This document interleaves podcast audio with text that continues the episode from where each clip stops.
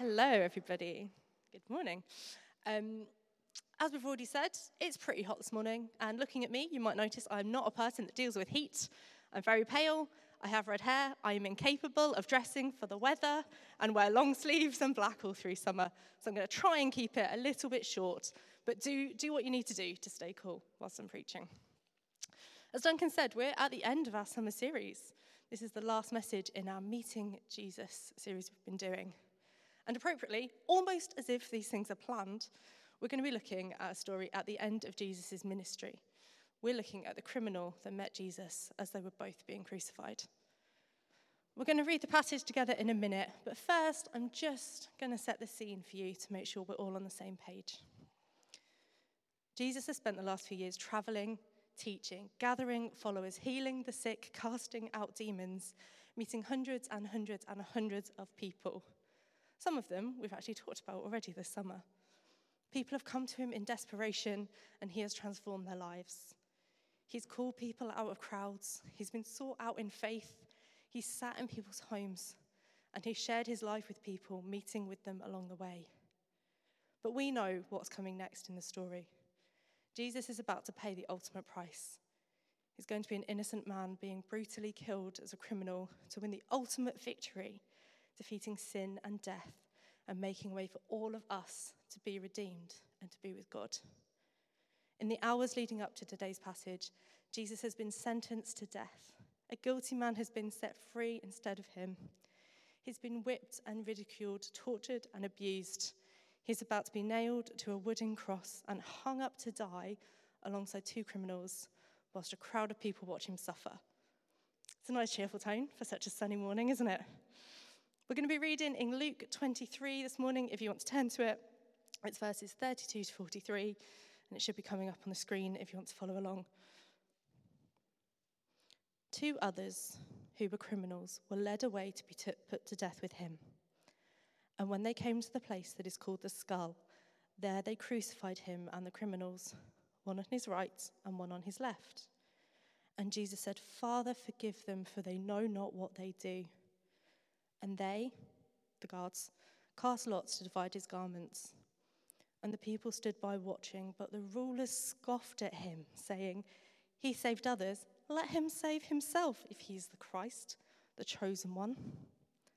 The soldiers also mocked him, coming up and offering him, offering him sour wine, saying, If you are the king of the Jews, save yourself. There was also an inscription over him This is the king of the Jews. One of the criminals who was hanged railed at him, saying, Are you not the Christ? Save yourself and us. But the other rebuked him, saying, Do you not fear God, since you are under the same sentence of condemnation? And we, indeed, justly, for we are receiving the due reward of our deeds. But this man has done nothing wrong. And he said to Jesus, Remember me when you come into your kingdom. And he, Jesus, said to him, Truly I say to you, today you will be with me in paradise. Does anyone else ever have that experience when you're reading the Bible or listening to a Bible story, sort of nodding along? Yeah, yeah, this, all sounds familiar. I know this. Jesus on cross, great. And then all of a sudden, it's like, bam, what just happened? I missed that. You have to flick back a few pages, maybe rewind it on your Bible app if you're listening to it, because there's so much more happening than you thought when you started listening or started reading. Let's take this passage as an example. If you've been around churches before or heard Bible stories, you're probably fairly familiar with the story of the crucifixion. You know that Jesus dies on a cross.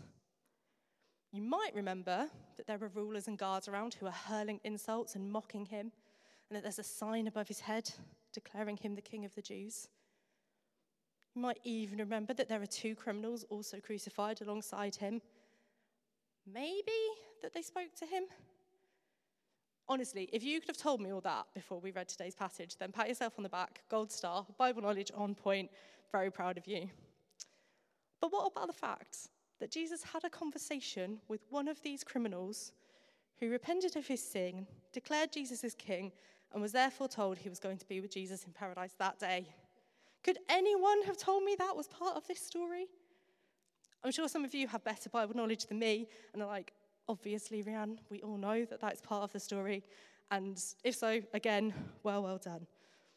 But to me, this stands out as a thing that we don't always think about. It's a bit we often scoot over or don't include when we re- retell or look at the story of the crucifixion. And I think that's because usually when we talk about the crucifixion, we're focusing on the thing that Jesus is doing, the thing that he's doing in this incredible moment where he is suffering. We're wondering at the price that he's paying. We're thankful for what he's doing. We're looking at the eternal significance for us and all of history. We're celebrating this moment that is a pivotal point in history. Everything is changing on the cross. It's kind of easy to forget about the other guy that was hanging there having a chat with Jesus. And therefore, we can miss the fact that even in this most vulnerable moment, when Jesus is suffering and dying, he is in more physical pain than he can ever have been in and we can ever imagine.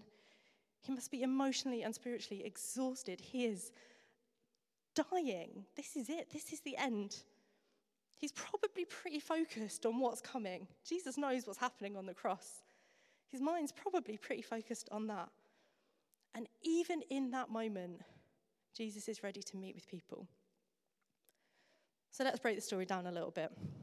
At the start of our passage, we are introduced to the two others. They're both criminals. We don't actually know what their crime is, um, doesn't really matter. All that matters is they are guilty of a crime and the punishment is death.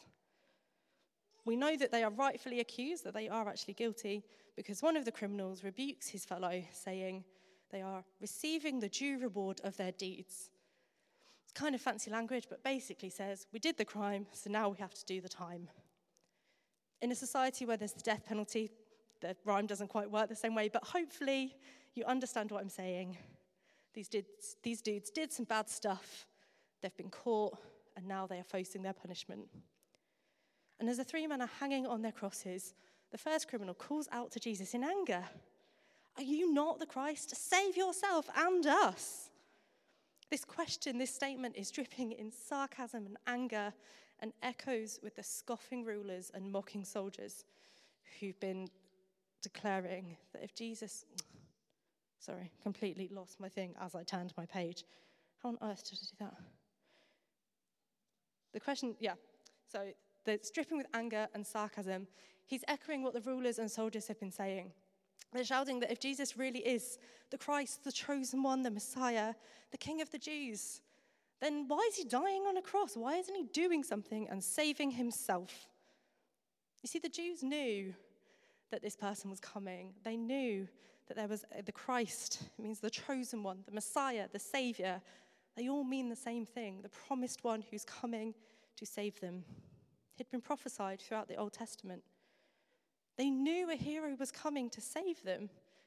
They were hoping for maybe another king like David, someone who was going to come in and rule and overthrow the Romans and bring them into freedom. And they'd been waiting a really, really long time for this. I've got some um, Old Testament Bible passages that I'm just going to whiz through. Don't worry about turning to them to show you what I'm talking about. So in Isaiah 42, it says, Here is my servant whom I uphold, my chosen one in whom I delight. I will put my spirit on him, and he will bring justice to the nations. A bit later on, it says, He will not falter or be discouraged until he establishes justice on earth. Jeremiah 23, the days are coming, declares the Lord, when I will raise up from David a righteous branch, a king who will reign wisely and do what is just and right in the land. Genesis 3 And I will put enmity between you and the woman. This is you, the serpent that God's talking to. And between your offspring and hers, he will crush your head and you will strike his heel. Isaiah 9 For to us a child is born, to us a son is given and the government shall be upon his shoulder. And his name shall be Wonderful Counselor, Mighty God, Everlasting Father, Prince of Peace. Micah 5 But you, Bethlehem, though you are small among the clans of Judah, out of you will come for me one who will be ruler over Israel, whose origins are from old, from ancient times. You might have heard some of those verses before. They are all pointing to this Savior who is coming someone who is coming to bring justice, to rule, to reign, to bring peace, to bring freedom, a king who's coming to bear the government on his shoulders, a ruler for them. And the people of Israel know their history. They know all the times that God has raised up leaders, men and women among them, to bring them into freedom, to overthrow oppressors. They're waiting for that to happen again. They're living a life where they are crushed by the Romans. They are scared. They are waiting for a savior. And the people in power around the Jews knew all this too. They might not have believed in God, they might not have believed that these prophecies and promises were going to come to pass, but they knew that the Jews were waiting for someone to be raised up and lead them to victory. This threat scared Herod so much that when the wise men visited him after Jesus was born and told him that a star had announced the king of the Jews had been born, Herod had all the baby boys killed. He was scared of this person who was coming. It seems to me that they're all expecting Jesus to be a little bit of a superhero, someone with extraordinary strength and power, someone brave in battle, ready for the fight. A Captain America figure, you might say. Sorry to any of you that aren't Marvel fans. Someone who's going to fight for the oppressed, overpower the corrupt, and make sure that the good guys win in the end, even if they have to sacrifice themselves within that fight. And now here he is this man, this heroic figure that they've been waiting for, and he is dying. Dying a slow, undignified death alongside some criminals. Didn't even put up a fight. He's not dying in some dramatic battle. He's not overthrown the powers and laid down his life in the process. He's just dying on a cross. That's all they can see. He was supposed to save everyone, and now he can't even bust out of a few nails and save himself. Kind of hero is this? I wonder if part of the reason that the first criminal is angry at Jesus is because part of him hoped that Jesus was about to find a way down off the cross and fight off the Romans, and that somehow that would mean the guilty criminal got away with what he'd done and was set free and got to go off and live his life. Maybe that was it. Maybe he was just in pain and angry and scared, and Jesus was right there and a very easy target. Honestly, it doesn't really matter because it's the other criminal who's so much more interesting in this story. The one who knows he deserves his punishment, the penitent criminal who is aware that he has done wrong, the one who's going to close his eyes in this world and open them in paradise. In this moment of crisis and pain and desperation, this man sees Jesus for who he really is. He knows that Jesus is an innocent man who does not deserve to die. He knows that Jesus truly is the Christ, the coming King, and he asks that Jesus remember him when he's in his kingdom. He knows that there's something more after death and that Jesus is going to be there. He knows that he's done wrong. He sees Jesus dying and somehow understands that Jesus is making a way to enter that kingdom. We don't know what this guy's faith is before this moment. We don't know whether he's even heard of Jesus before. But right here on the cross, his eyes are opened and he asks King Jesus to remember him in the next life. And Jesus' response Truly I say to you, today you will be with me in paradise.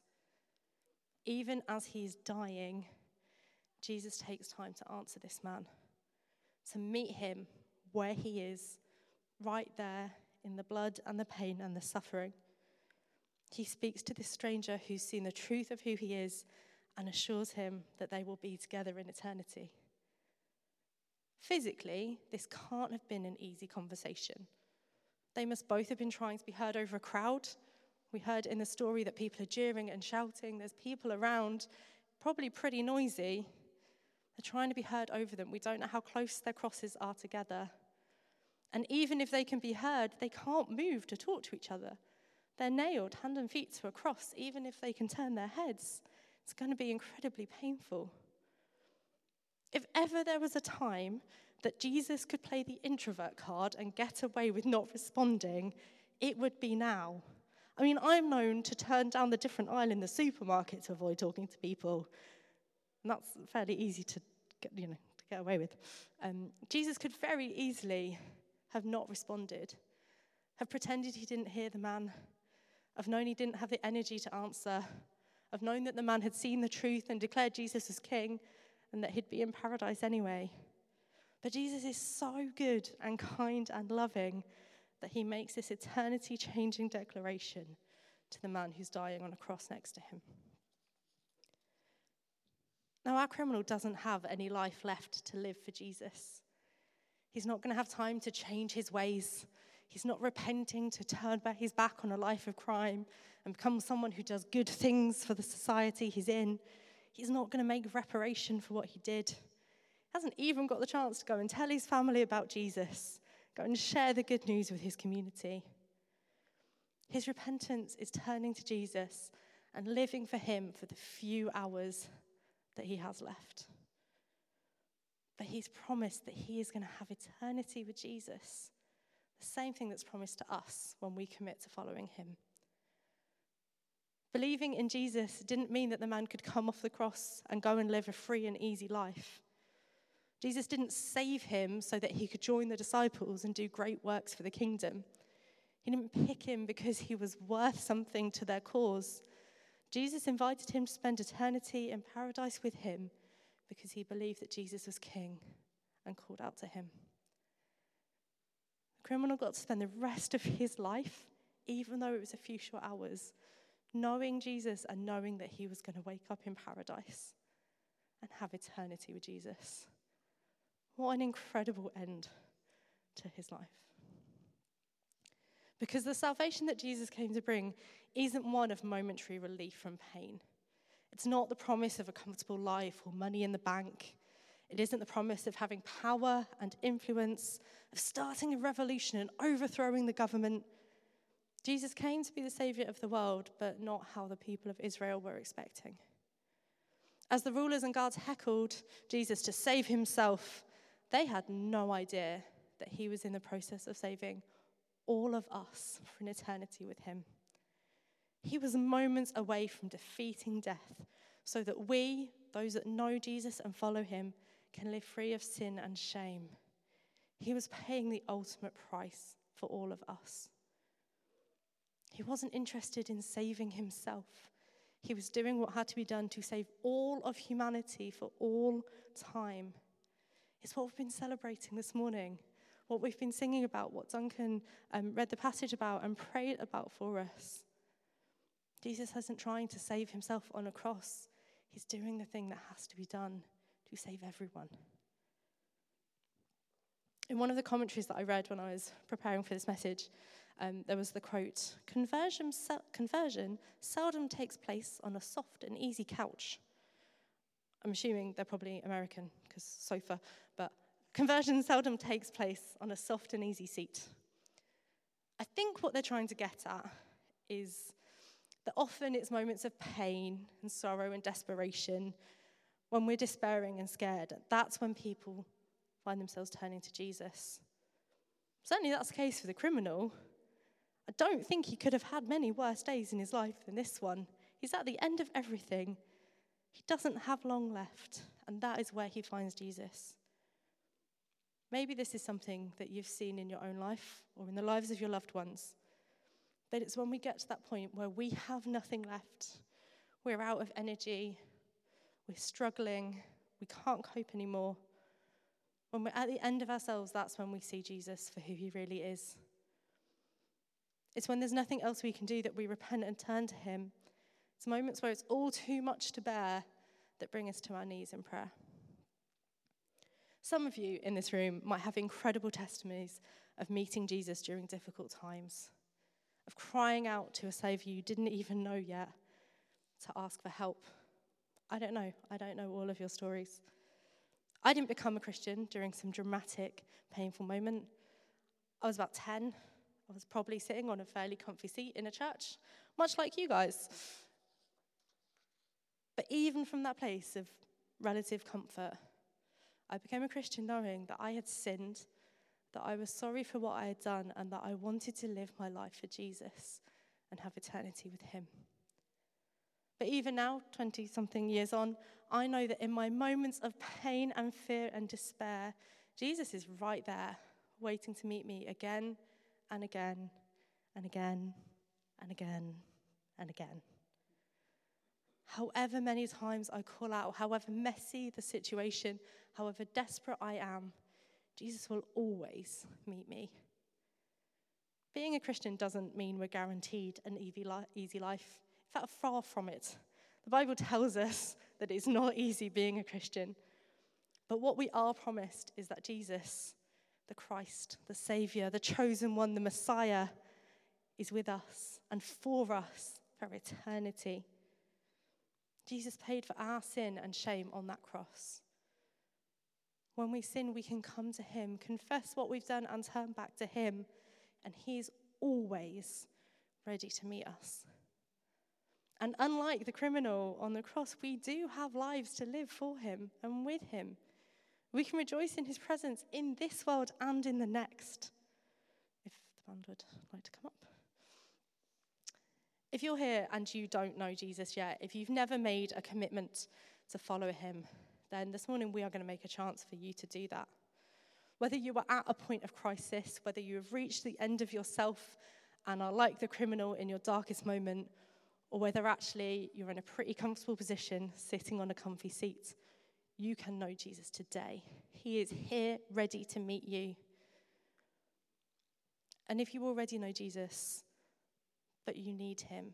Whether you're in a moment of despair or whether actually things are pretty good, but you just need Jesus, He's here. We've seen all summer that He meets people where they are, whether that's in those horrendous, painful moments or where they are in their houses. Jesus will come and meet with us. In fact, He sent the Holy Spirit to be with us always. We don't have to wait for Sunday mornings. We don't have to be in certain places or wear certain clothes or say certain things. We can meet with Jesus anytime, anywhere. So, whether you've come to him before or not, whether you're in despair or on the metaphorical comfy sofa, whether you asked for help yesterday and the day before and the day before, or you've not asked for help for a long time, Jesus is always ready to meet you where you are. And if you want to meet with Jesus today, all you need to do is what that criminal on the cross did call out to him, and he will come and meet you. We're going to sing together now.